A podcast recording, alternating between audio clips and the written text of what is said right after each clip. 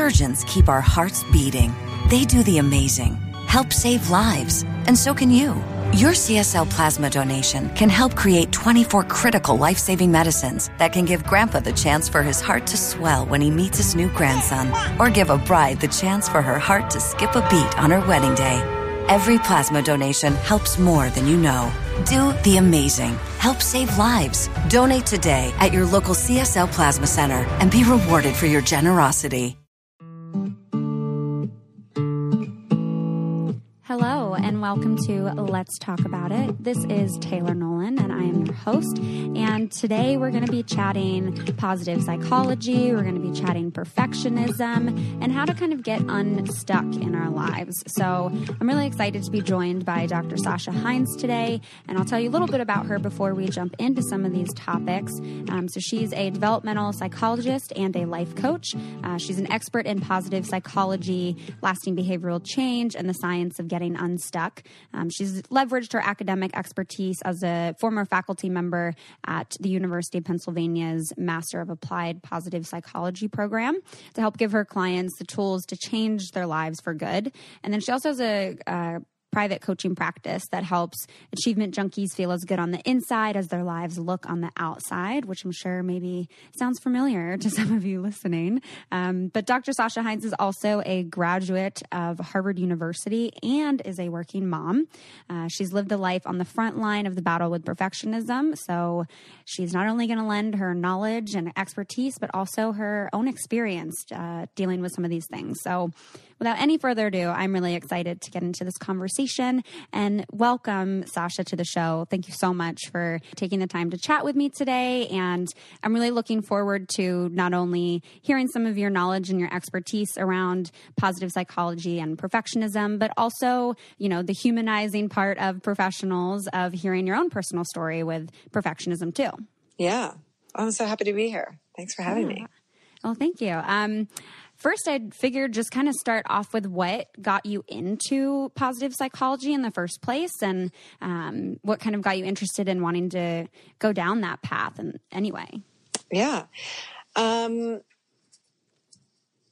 got me in the first place? I mean, I think that like most people throughout adolescence and in their early 20s, like I just had, I felt really lost and sort of had a hard few years and was dealing with a lot. Looking back, I'm like, yeah, I was dealing with and coping with a lot of different things going on in my life. And I sort of, for someone who had been like pretty successful in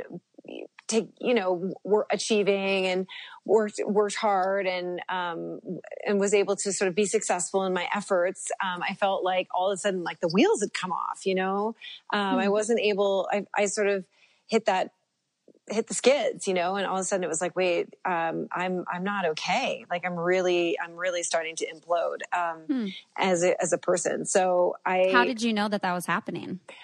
I mean, I think, you know, we all have different symptoms, but for me, my way of coping with things that felt very out of my control, was I had an eating disorder and which started out as restricting and then quickly morphed into bulimia, which became a total addiction. And so I was like, not just, you know, in some way, like my mental health in terms of sort of like my emotional health, like took the back seat to first and foremost, trying to figure out and solve, like, how do I live functionally? Like, how do I actually take care of myself with, you know, and stop hurting myself. And that became sort of like the first task was like, how do I actually stop hurting myself? So, it really began this journey of beginning to understand what in the world does that mean? You know, like, what does it mean to take care of myself? What does it mean to be mentally healthy? What does it mean to heal emotional and psychological wounds and to live in a way that makes me feel good and, you know, not just emotionally feel good, but physically feel good too. And so I sort of just became really interested, you know, really interested in this work. And I think because of my perhaps my personality. And just, I think, you know, I had always been an athlete as a child and as a teenager. I wasn't, you know, really athletic, and I really resonated with this whole notion of like having a coach, being pushed, challenging oneself. And so the idea that it wasn't just like, hey, you know, you're broken, you're psychologically broken. You know, here's your clinical diagnoses and we're going to get you back to like functional and we'll leave it at that.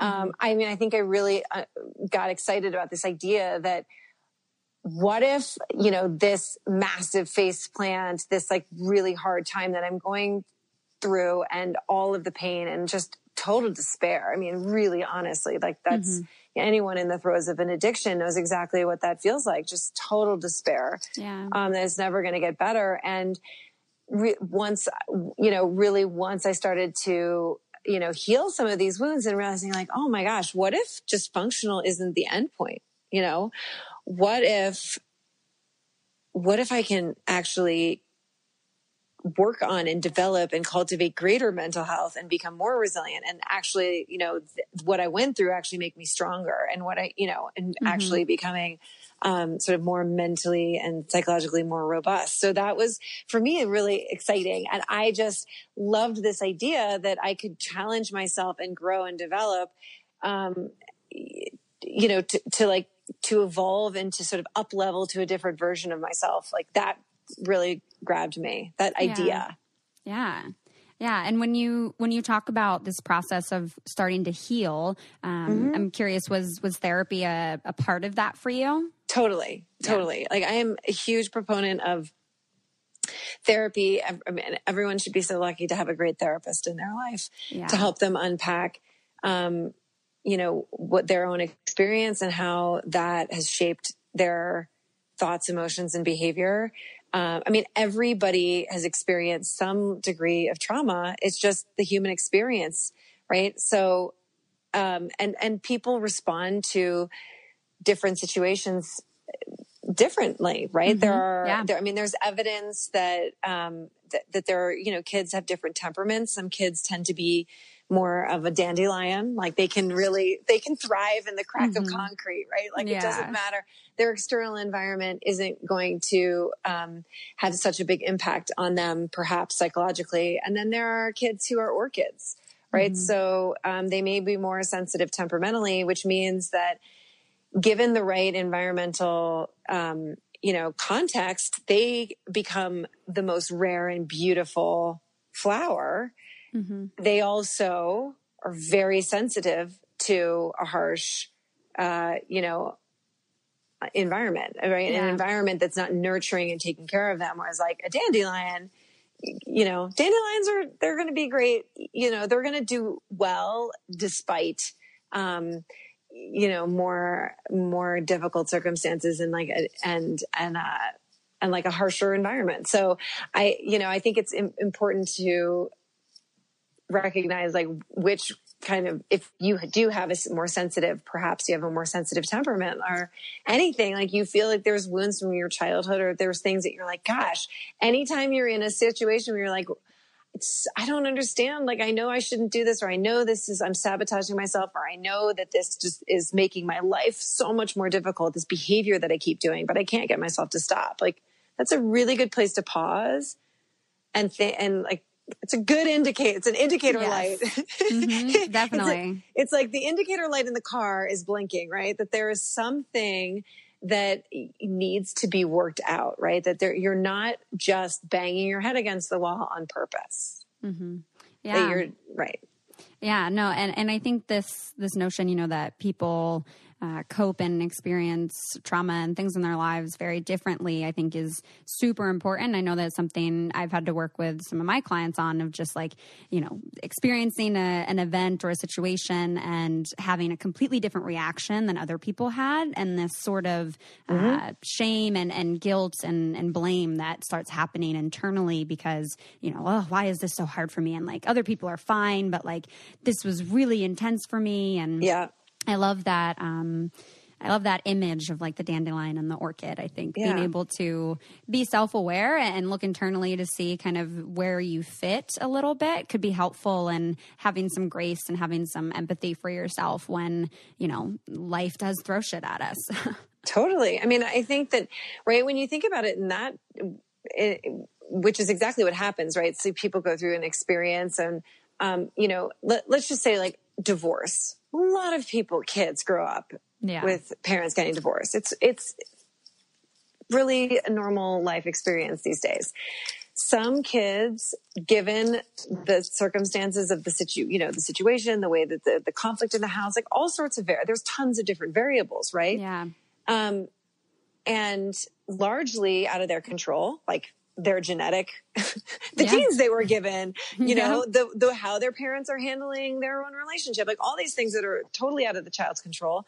And some, you know, kids experience more, you know, psychological trauma than others in the same, and you have two children in the same family, two different siblings, and they'll have a totally different experience. Yeah. So it's like, you have to deal with first all those feelings that were probably unprocessed and unfinished, right? Mm-hmm. Yeah. And then on top of it, dealing with the shame and embarrassment that you're not just moving on, right? Yeah. That you're not just like, why is that person just can kind of pull themselves up by their bootstraps and move on with their life? And I'm still like, I still seem to not be able to move past this. So, you know, you have to work on those, you know, both of those layers.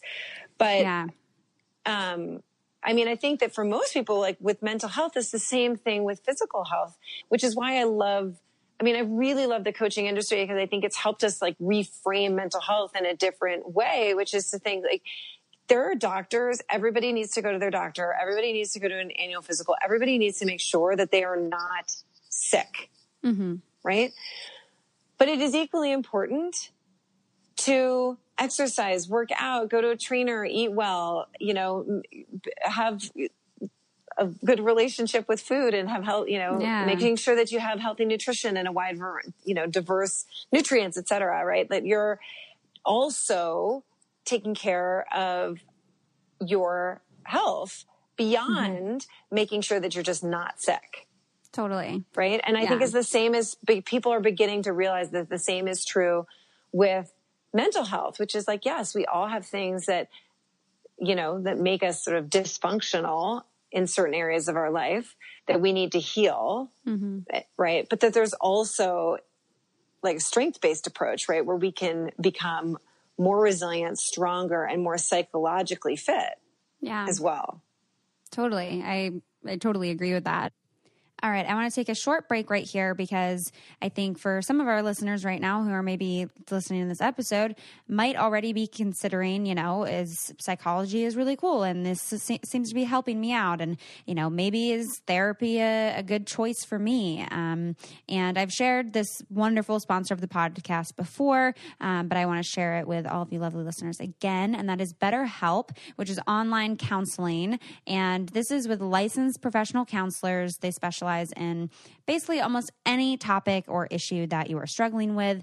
Anything that you share is confidential. It's the same as if you were seeing a therapist in real life, just virtually. You can get help at your own pace, at your own time, and schedule secure video sessions or phone sessions, and also chat and text with your therapist. And one of my favorite parts about BetterHelp is that if you're not happy with your counselor for any reason, you can request a new one at any time with no additional charge, and also that they start communicating with you in under 24 hours. And best of all, it's truly an affordable option. And on top of that, they also offer financial aid. So it's incredibly affordable. And now I'm about to make it even more affordable for y'all. It is now going to be 10% off your first month for listeners of Let's Talk About It with the discount code Talk About It. So why not start today? Go to betterhelp.com/talkaboutit.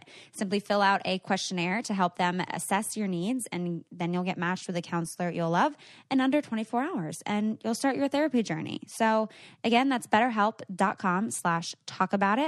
And I hope you guys take advantage of this wonderful resource, and don't deprive yourself of the help that you might need or that you're curious about. Like, give it a shot. I hope it's helpful, and I hope y'all check it out. And with all that said, we can get back to the show. I want to go back a little bit to something you were talking about when we were talking about like the shame and the guilt and whatnot that goes into being able to say that, you know, something's wrong here. I'm really struggling with this. And often there's this pressure that we then feel to make it seem like we're totally okay, to make it seem like on the outside that everything's totally fine. Like internally, I'm a total shit show and I'm freaking out, but like, you know, I'm still going to be getting all A's. I'm still going to be, you know, all-American athlete. I'm still going to be all of these things, even though on the inside, I'm falling apart completely. And I think that that is kind of at the a great description there of perfectionism, and where shame plays or perfectionism really actually helps set up things like shame and judgment and blame, which just leads to more of those things. And I'm wondering if you can share a little bit about kind of your experience with perfectionism. Yeah, I mean, like, hello. Yes, I'm intimately acquainted with perfectionism. We have a very intimate relationship. No, but really what perfectionism is so tricky, because I think on some level, like we still have this idea that it's like somehow morally good. Yeah. We think perfect is good for some reason. We think perfect is, oh my God, all squared away and, you know, making it look all like perfect. And that's a good thing. Yes. Being emotionally squared away is an awesome thing. I highly recommend it, but but having like wearing this kind of like this, having the sort of window dressing of it has to look all perfect. Otherwise I'm going to die, which is essentially what your brain is telling you. It is not optimal. Right. So, I mean, really what perfectionism is it's really just fear. It's fear plus shame equals a perfectionism. Right. So it's the fear of external judgment. Right. Yeah. It's like most it's all about trying to earn approval from other people. Totally. Right. So people who identify as a perfectionist, like what they will find all over their life is their sort of yearning for external validation. Right. So wanting, you know, praise and approbation from other sources externally. But really, why do we want why do we want other people to tell us that like we're doing a good job and that we're great and that we're lovable and like all of these things? We want to hear that from other people because we fundamentally don't give that to ourselves, right? So when we feel shame about who we are, like shame that if they knew the real me, right? If they only knew what was going on under the hood, they only knew what I was really like behind the scenes, like they wouldn't like me. They wouldn't love me. They wouldn't, they wouldn't approve of me. And so it's like when we believe that when we have those thoughts about ourselves, right? And then it's like, this is the perfect cocktail for perfectionism. Absolutely. Yeah. And I'm wondering too, even earlier when you were sharing about when you were struggling with eating disorders and talking about how that's really addictive, and perfectionism is also very addictive and self-destructive. And I'm wondering if that's kind of where for you first started to notice some of the perfectionism tendencies occurring in your life. I mean, I think for people that have, you know, body image issues and also just, you know, just sort of disordered eating. No, not necessarily, it doesn't have to be an eating disorder, but just disordered eating, a disordered relationship with food. Yeah. Right. It's such an externalized thing, right? Because people really do notice how you look, right? If it's like, that's the ultimate window dressing, right? What do I look like? So, it's a very easy thing to sort of latch onto as like, this is going to be how I project myself to the world, right? It needs to look a certain way in order to be acceptable. Yeah. Yeah. And I'm curious what your thoughts would be on like how perfectionism impacts men versus women differently. And I think for sure that, you know, when you think of perfectionism, perhaps the first thing you picture is a woman. And certainly I think there's so many external societal pressures that project perfectionism onto women. But I think that there's also probably a lot for men that go quite underappreciated or underlooked or overlooked is the word I'm looking for, that go overlooked for men as well. And I'm not sure if that's anything that you've had, you know, any kind of like professional experience with any of your clients or what your thoughts are on that. I mean, I would say in general, you know, women are more likely to internalize their, you know, in their emotional experience, women are more likely to internalize it than externalize it. So like internalizing would mean like they're taking out their, you know, they're taking out their feelings essentially on themselves. So women are more likely to engage in cutting. Women are more likely to have eating disorders than men. I mean, I think also there's cultural expectations that are different for women than for men, especially around our bodies. Mm-hmm. But I think that, you know, at the heart of it, really, like if anyone who's like striving so hard to sort of make it all seem so perfect, right? Like underlying that is a well of intense feelings, like of unprocessed feelings. And invariably there's some sense of like, you know, some anger there, because when you know, if you're thinking about someone, especially with regard to eating disorders and things, like people are taking that out on themselves, right? It's like a there's a sense of self-loathing or self-criticism. Like that's aggression on oneself. Yeah. Right. So, you know, there's all of this sort of like underlying unprocessed feelings that are always underneath it all. Mm-hmm. Yeah. Have you like had any work with men related to this topic? Not so much on perfectionism. I don't know that I think that, no, not. I mean, I think that, you know, men that I work with tend to be more likely to say that they're feeling like they're stuck or they're underperforming or, right. But they don't describe it in the same way. Yeah. I would imagine still though, the, you know, the fear of underperforming, of feeling like they need to reach the certain thing is a layer of perfectionism somewhere, but yeah, I can see where the language would be different for sure. Yeah. That would make sense. Yeah. There's a different way of describing it, but I mean, right, exactly. It's like, what are the metrics of performance for men and what are the metrics of performance for women? There are cultural differences, gender differences there. Yeah, definitely. And I know I kind of asked, you know, a few minutes ago about how perfectionism has presented itself in your life. And, you know, as I even reflect on my life a little bit, I think there's definitely been things, you know, of being slightly an overachiever at times, even looking at, you know, I did my bachelor's in 3 years and went straight to my master's and did that in 2 years and graduated very early and went to Hopkins and all these things to where academically I was like for sure succeeding. And, you know, I've had moments where I look back on that and I'm like, you know, okay, yeah, like what was my purpose in that? Like, what did that mean for me? And what did that, you know, I think I'm curious, I'm going to share just a little story and I'm curious to hear what maybe your experience was with this.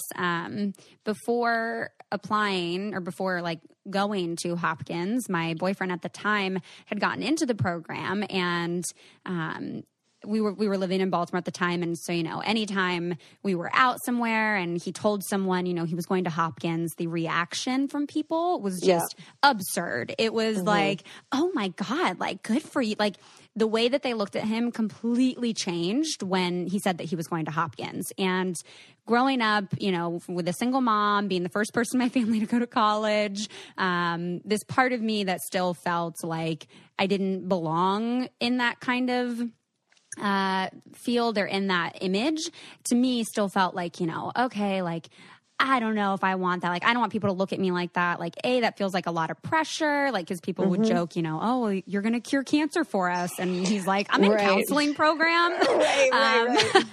And I got into Hopkins and I went back and forth with myself and had also got into the program at Loyola in Maryland and rejected Hopkins and accepted Loyola. And then, you know, in my head, it was like, yeah, you know, I don't need this like big name. Like Loyola is a really good program too. And I don't want to go to a school just because of the name of it and for that to like fill some kind of weird like validation when I tell people this, and went through all this stuff. And then eventually, like right before the cutoff, had emailed Hopkins back and was like, actually, can I come? I was able to finish the program a lot quicker. What made you, I'm so curious what made you switch? Yeah. Well, first I knew I wanted to move back to Washington State and come back to Seattle, and the Loyola program would have taken me a lot longer. So the Hopkins program, I knew I could finish in 2 years, and the whole second year of the program was just your internship. So I was like, I can move back to Seattle and do that there. And then a large part of it too was just seeing my boyfriend in the program, and he really loved it and, you know, had really good mentors. And I just was like, yeah, you know, maybe it will be easier and, you know, to already have someone kind of there. And the Loyola program also was a little bit more research focused than the Hopkins program. The Hopkins program was a lot more like reflection-based and counseling-specific work. So that was for sure what I was more interested in at the time. So there were many reasons like why I changed back, but there was this like internal battle within myself of like, you know, my boyfriend at the time was like hella bougie, like grew up very, very privileged, very wealthy. You know, he, had money to spare, his family. And to me, it just felt like, you know, yeah, like I don't belong in a program like that, and didn't want the pressure of it. And I always go back and I look at it and I'm like, was that me like fighting perfectionism? Was that me just like trying to be humble, but then being like, nah, like I want that. It's, I don't know. It's been a confusing thing to process. And I'm curious for you going to Harvard, like what that experience was. I imagine that's like even more amplified when you tell people you went to Harvard than when I say I went to Hopkins. But what's so interesting to me is, and I think it's like, you know, interesting too to the audience. And you think of like listening to you tell your story. What's so fascinating, right, is like there's two issues here. One is, where are you going to get the best, most rigorous, most interesting, most, you know, challenging academic experience? Yeah. Okay. Like that's the real question. Yes. Right? Yeah. And then there's all this other drama that has to do with like, well, if I go here, they're going to think this. And then if I go there, then I become this identity, and I don't want to be that identity. Right. So it's really interesting to listen to the way that we described the decisions we make, because there's an intrinsically motivated direction, which is like, I'm going to make the choice given the constraints of my life. And like, you know, if you're like your partner lives somewhere, like that's a constraint, right? That you take into consideration. I want to be next in the same city as the person that I love and like my support network. Okay. Totally valid. But there's like, there is the intrinsically driven, you know, components or like factors in the decision. And then there's like all of this external drama, right? All the externally motivated reasons to either do it or not do it. Yeah. Right. So for someone, it's like, oh, I have to take Hopkins because Hopkins it's the most prestigious. And like, you know, everyone will think that that's so important and that will make me a better, more, you know, worthy human being. And so there's no question, of course I'm going to take it. Or they could be like, no, if I go to Hopkins, that means I'm one of those people and I hate those people. Those people are like elitist and and privilege and this and that. And so all of the drama is all wrapped up in our terror, you know, right? That other people are going to have whatever other people's opinions are going to be about our choices. Yeah. And when you think about those two different sort of like the intrinsic, you know, factors and the extrinsic, you know, externally driven factors, like intrinsically driven factors are so straightforward, right? Mm-hmm. Which advisor is the best advisor? Which program is the better fit for me? Like, which one did I just have a better vibe at? Which one did I like better? Which one do I think is going to be a more like exhilarating academic experience for me versus like all of this, like, well, what if this happens? And what if they think this? And what, right? It's like, and so we spend so much time in the external drama. Yeah. And by the way, we've made it all up in our brain. It's like, if you ever notice those people that are criticizing you or those people that are having an opinion about you, isn't it weird that their opinion sounds so much like your own thoughts? Yes, yes. Right? Yeah. It's like, because they are. They're just your thoughts. You're just giving them an opinion in your brain. You're like, well, they're going to think this. Like, okay, that's because I've decided that that's what they're going to think. Right? Yeah. You have no idea. But it's so interesting, like how we make, this is where our life gets so messy.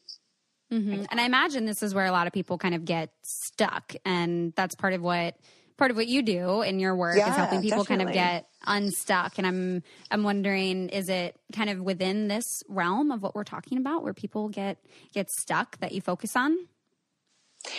Absolutely. I mean, I think for people that, I think whether you call it, perfectionism, it's sort of like there's like a certain standard. And if I don't hit that standard or if I don't perform at a certain level, like I'm going to get found out for the worthless human that I am, like, which is really at the heart of perfectionism. Like I'm terrified for people to see whatever you think the real me is, that is, so unacceptable to other people.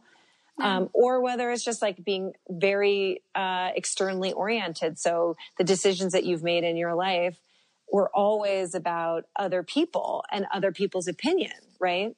Yeah. Like what other people think about you, and you're making those choices. How totally would you say based on that? Yeah. Sorry. I'm curious what other people's expectations or thoughts or perceptions of you played a role in you going to Harvard. Oh my God. Totally. I was like, I'm like carrying the banner for externally oriented, like, please approve of me. Right. That was like the ultimate for me of winning other people's approval. Right. And I think when people get really, what's difficult for people, right, is that that muscle of listening and actually checking in with themselves, like, what do I think? What do I want? Yeah. What lights me up? What is interesting to me? They have so disconnected themselves from their own experience, their own internal experience, their feelings, what's going on in their body. Like their neck is so disconnected from, their neck is severed, right? The head is totally disconnected from the body, that it's like, it takes a real work to reconnect themselves, to make themselves whole in the sense of where they can begin to navigate their life, like self-author their life, where they can actually make decisions from a place of like, I'm going to do this because I want to, because it's what I feel called to do, or it's what I want, as opposed to like, oh yeah, I'm going to definitely go to that school because everyone will think it's the better choice, or everyone will think that I'm a better human if I do that. Right.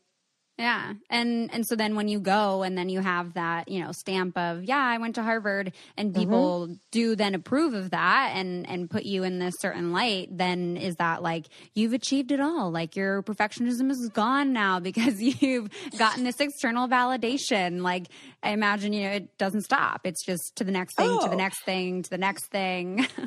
Yeah. You're on the treadmill to nowhere, right? Mm-hmm. There's never, ever, ever, ever enough validation. There's never enough accolades. There's never enough, praise, achievements that are going to accomplish the real goal, like the real issue, which is truly liking who you are. Yeah. That's a scary one, I think, and that's a big one that takes a whole lot of energy and time and work. And I mean, I feel like I've said this in several episodes, but it's such a shame because we really don't actually get taught skills to be able to do that. We don't, grow up learning how to like ourselves or how to cope with our feelings and when difficult stuff happens. And I'm wondering for you, being an expert in positive psychology and doing developmental work as well, kind of how positive psychology can play a role in people learning some of these skills to get to a place of liking themselves. I mean, positive psychology is not a topic we've discussed on the podcast before. So if you could maybe help give our listeners a little explanation on what that is, right, I think that'd be helpful. A little primer on positive psychology. Yes. So positive psychology simply means that people that are in the field of positive psychology, we research the causes and correlates of happiness. What is correlated with people that self-report that they're, happy or have, well-being, and they score high on measures of well-being. What are the common denominators? What's going on there? And then also, can we understand what some of the perhaps causes of people that seem to be uniquely, sort of mentally healthy.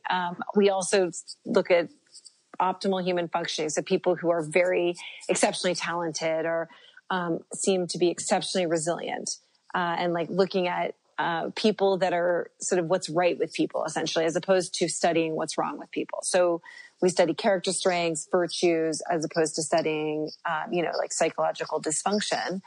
We study psychological function. Yeah. Yeah. Which is, by the way, super fun. It's really fun to try to unpack and understand why is this person, despite the things that have happened to them or in a very stressful situation, they seem to rise to the occasion. What's going on there? How does that happen? Mm-hmm. Right? What is it that makes life worth living? What are the experiences? What are the psychological experiences and the emotional experiences that make life worth living? Let's study that. Right. Mm-hmm. Yeah. And I'm wondering too, if you can kind of share and tell us a little bit about how people can use positive psychology in their own lives when they're coping with, let's say, just for example, here, since we've talked about it most of the episode, of dealing with perfectionism. Yeah. Well, so there's been some really interesting studies, but I think one of the things that's really important to remember about positive psych is that it's not trying to, it's merely saying, hey, hold on a second, psychological community here. We need to address the zero, the 0 point of okay. We need to address the human experience from 0 to positive 10. Because primarily, the field of psychology had been focused on and addressing the human experience of 0 to negative 10. Right? Very true. Very true. Yeah. So depression, anxiety, personality disorders, addiction, right? The things that make when our lives sort of when things fall apart. Right. And so when I think positive psychology was really sort of a response to this to say, hey, there's a full spectrum of the human experience that's not just about mitigating and sort of healing disease and disorder and pathology, but it's also about helping people actualize into a more evolved, up-leveled, to modern vernacular, but up-leveling them there and evolving themselves. Mm-hmm. So, I think there's been some really there's so much that we've learned in the last 20 years from the field of positive psych, but what makes life better? What makes relationships better? How do we communicate with people better? All of this research that's emerged. But I think what's really important to remember is that when you are working on yourself, when you work on your strengths, you know, you augment what you're already good at, you get better at what you're good at. And you use some of these more strength oriented approaches. Like, let's, instead of focusing on like what's not working in your life, like let's look at what is working on your life. How can we amplify that? Right. Yeah. That just that simple switch, that little like minute shift in the way that you approach somebody, and yourself and trying to change your life, that it's just more fun to focus on what's going right. Yeah. Right. It's just a lot more fun. And so people are more willing to stick with it, right? They're more willing to engage in the work because it feels better, frankly, right? Yeah, I think it's tricky. I don't know, because like, yes, it is fun, but I think sometimes we also like have a tendency to focus on the negative. And I don't know, I'm sure there's like many reasons for that too, but I have seen even, you know, in my own work with clients where, you know, we'll talk, you know, especially for my clients that are like first, like new to therapy, like first time ever in any kind of counseling setting, of kind of having that little bit of reassurance that like, well, like what is good that's going on too. Like, this isn't just a space to talk about, you know, the really difficult things, that it is also important to acknowledge the things that are going well. And I've actually, even this past week, one of my sessions was kind of focusing on the things that are working and the things that are going well, and why they're going well and what that feels like. Because I think oftentimes it can get super overlooked, and there starts to, you know, seep in this little bit of like shame sometimes for feeling good, that like, you know, oh, well, shouldn't I be like working even harder? And, you know, if I'm stressed out, that means I'm like being productive, and all these kind of weird external pressures that come in, that, you know, oftentimes I think the happiness parts are super fleeting, because they're also the most vulnerable to feel. And they then mean that we're risking a lot more by actually feeling that. And I think it's a place that can be really, really scary and feel uneasy for people. Yeah. I mean, I think that, right, our brains are definitely wired and biased towards negativity. It's just that negative emotions are, stronger and louder for good reason, right? It's helpful for survival to pay attention to a negative emotion, to fear, to anxiety. It's like, yeah, those are important to pay attention to because they're going to keep you alive, right? Yep. So we are biologically wired to you know, to sort of hear and feel those emotions stronger. They just take up bigger space, even though most people have their ratio of positive to negative emotions. They feel more positive emotions, or, you know, neutral to positive, than they do negative. And even clinically depressed people have a 2-to-1 ratio. So that's 2 positives to 1 negative. Yeah. But it doesn't feel like that because negative emotions are prioritized. Like, our brain prioritizes the negative emotion. So there's really cool research that I love that Barbara Fredrickson did. And I think she's really revolutionized our understanding of sort of the evolutionary, you know, basis of positive emotion. Like, why do we have them? What's their importance? And what she's really showed and is that when there seems to be a tipping point at which positive emotions, our ratio of positive to negative emotions, where there's like a tipping point where positivity starts to beget more positivity, right? So there's this like, once you hit this 3-to-1 ratio, so you have 3 positives to 1 negative. Once you hit that threshold, it seems to have sort of this like exponential upward spiral that starts to occur, right? Yeah. So, which is really fascinating. So just like water, you know, ice turns to water. And if you think about ice as a negative emotion, like, it's very rigid. It's you know, this like cold, rigid, you know, like tense. If you think about like the way the structure of ice, right? It's like hard to crack, hard to break. It's very brittle. And then when ice turns to water, and water being positive emotions, like more malleable, more flexible, more expansive, like flows, all of that, right? So when our, you know, ice turns to water, just like our, at that, you know, at 32 degrees Fahrenheit, there's this tipping point, right, where ice melts to water. The same is true with our emotions. So at 3-to-1 ratio, there seems to be this kind of melting that occurs where we begin to generate more and more positive things because we have then more positive interactions. So it's like it kind of breathes, it takes on a life of its own, right? Like we create, we generate more positivity.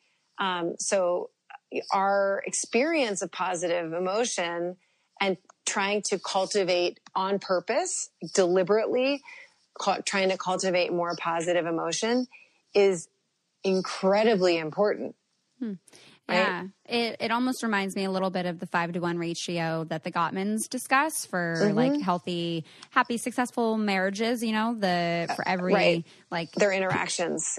For every one piece of conflict or negative interaction, there's 5 positive interactions that help kind of counteract that. And when that ratio starts to get out of whack and there's a lot more negative than there are positive, then we're more likely to be like obviously unhappy in our relationship. So I like that description of the ice cube, and I think that the ratio part's really helpful for that. I think there's definitely a camp of people who are like, you know, this is all just, oh, who cares? Positive emotion. Like it's so annoying. Everyone's got their like little positive meme on Instagram, right? Like I get it. I can be cynical too.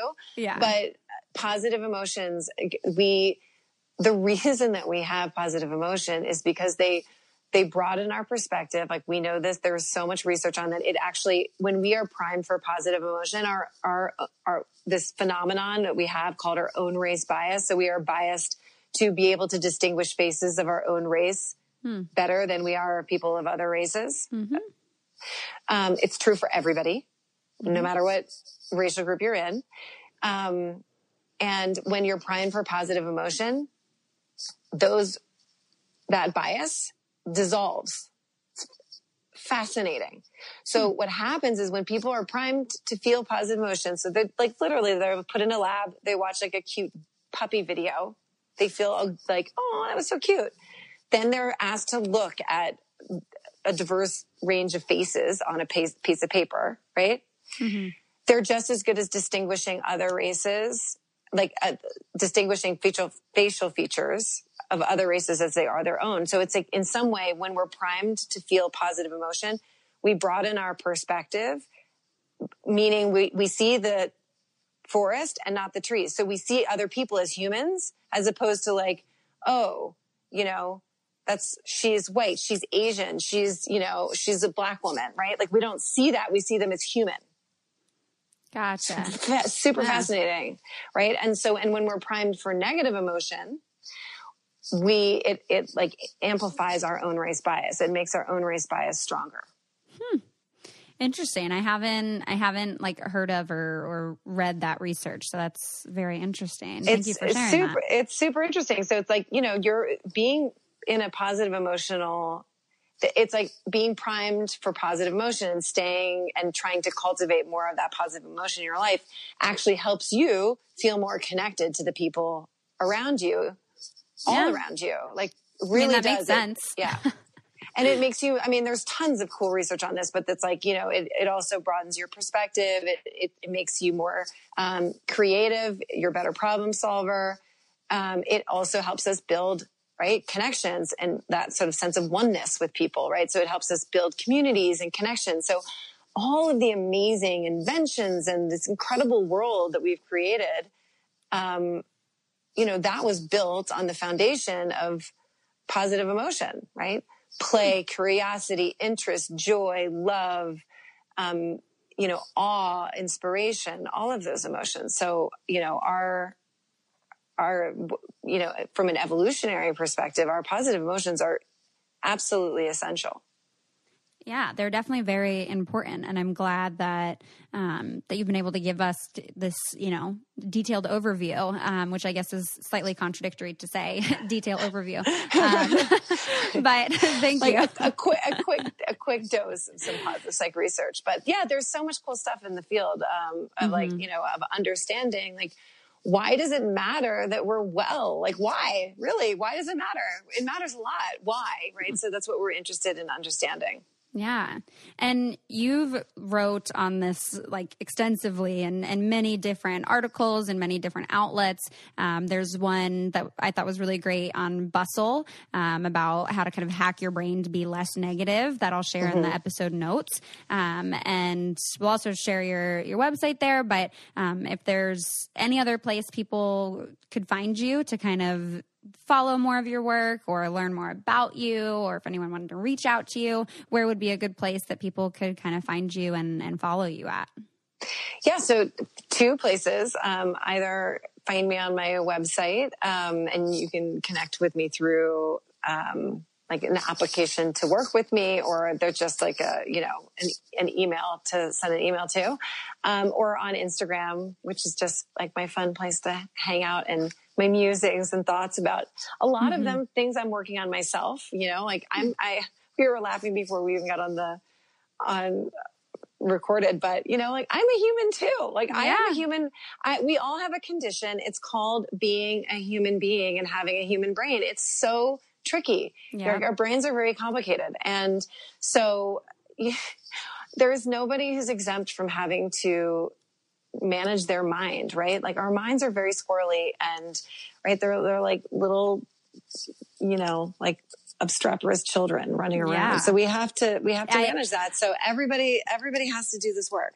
Yeah. I always imagine it literally as like the little creatures in Inside Out when they're like all in the brain and they're like, like we're feeling this. And I'm like, that's my brain. Like literally. It is. I love that. I love that movie so much. I was like, they had some really, really brilliant psychologists. Yes. I feel like I need to go back and rewatch it. It's really such a brilliant like illustration of sort of, you know, all the different sort of voices and in our mind, which some of them, they're just little wounded parts of us, right? That are like, I just want to be heard. Absolutely. So, you know, we all have to deal with this. There's no, you know, you do not have to have a clinical problem to feel frustrated and like stymied by what goes on in your mind. Like this is just very normal human experience. Yeah.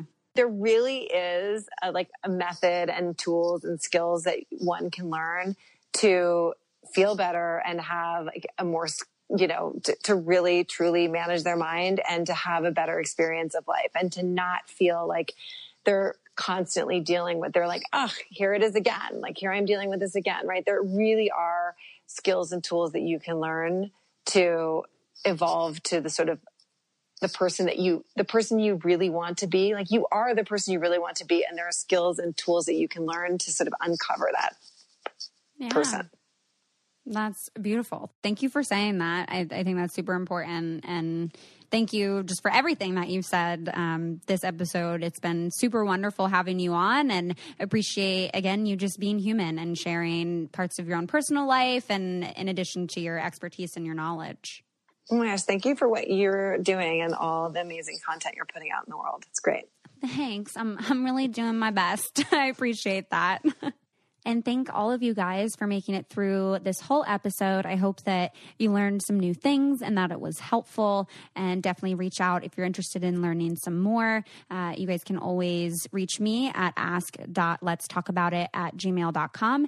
And I'm not always able to respond to all of the emails, but I do read them and I do super appreciate them. And if you guys have any like positive things to say about the show, or just want to share something that you're liking or an episode that you loved, I would love to check that out in a review on iTunes. So if you have a minute and can head over to iTunes, and even just leaving a star rating really helps. But if you have, you know, 30 seconds to write a sentence or two out, that would also be super wonderful. So thank you guys so much for listening and for your support on the show. And we'll be back next week to talk some more. So enjoy your week, and I'll talk to you guys next time.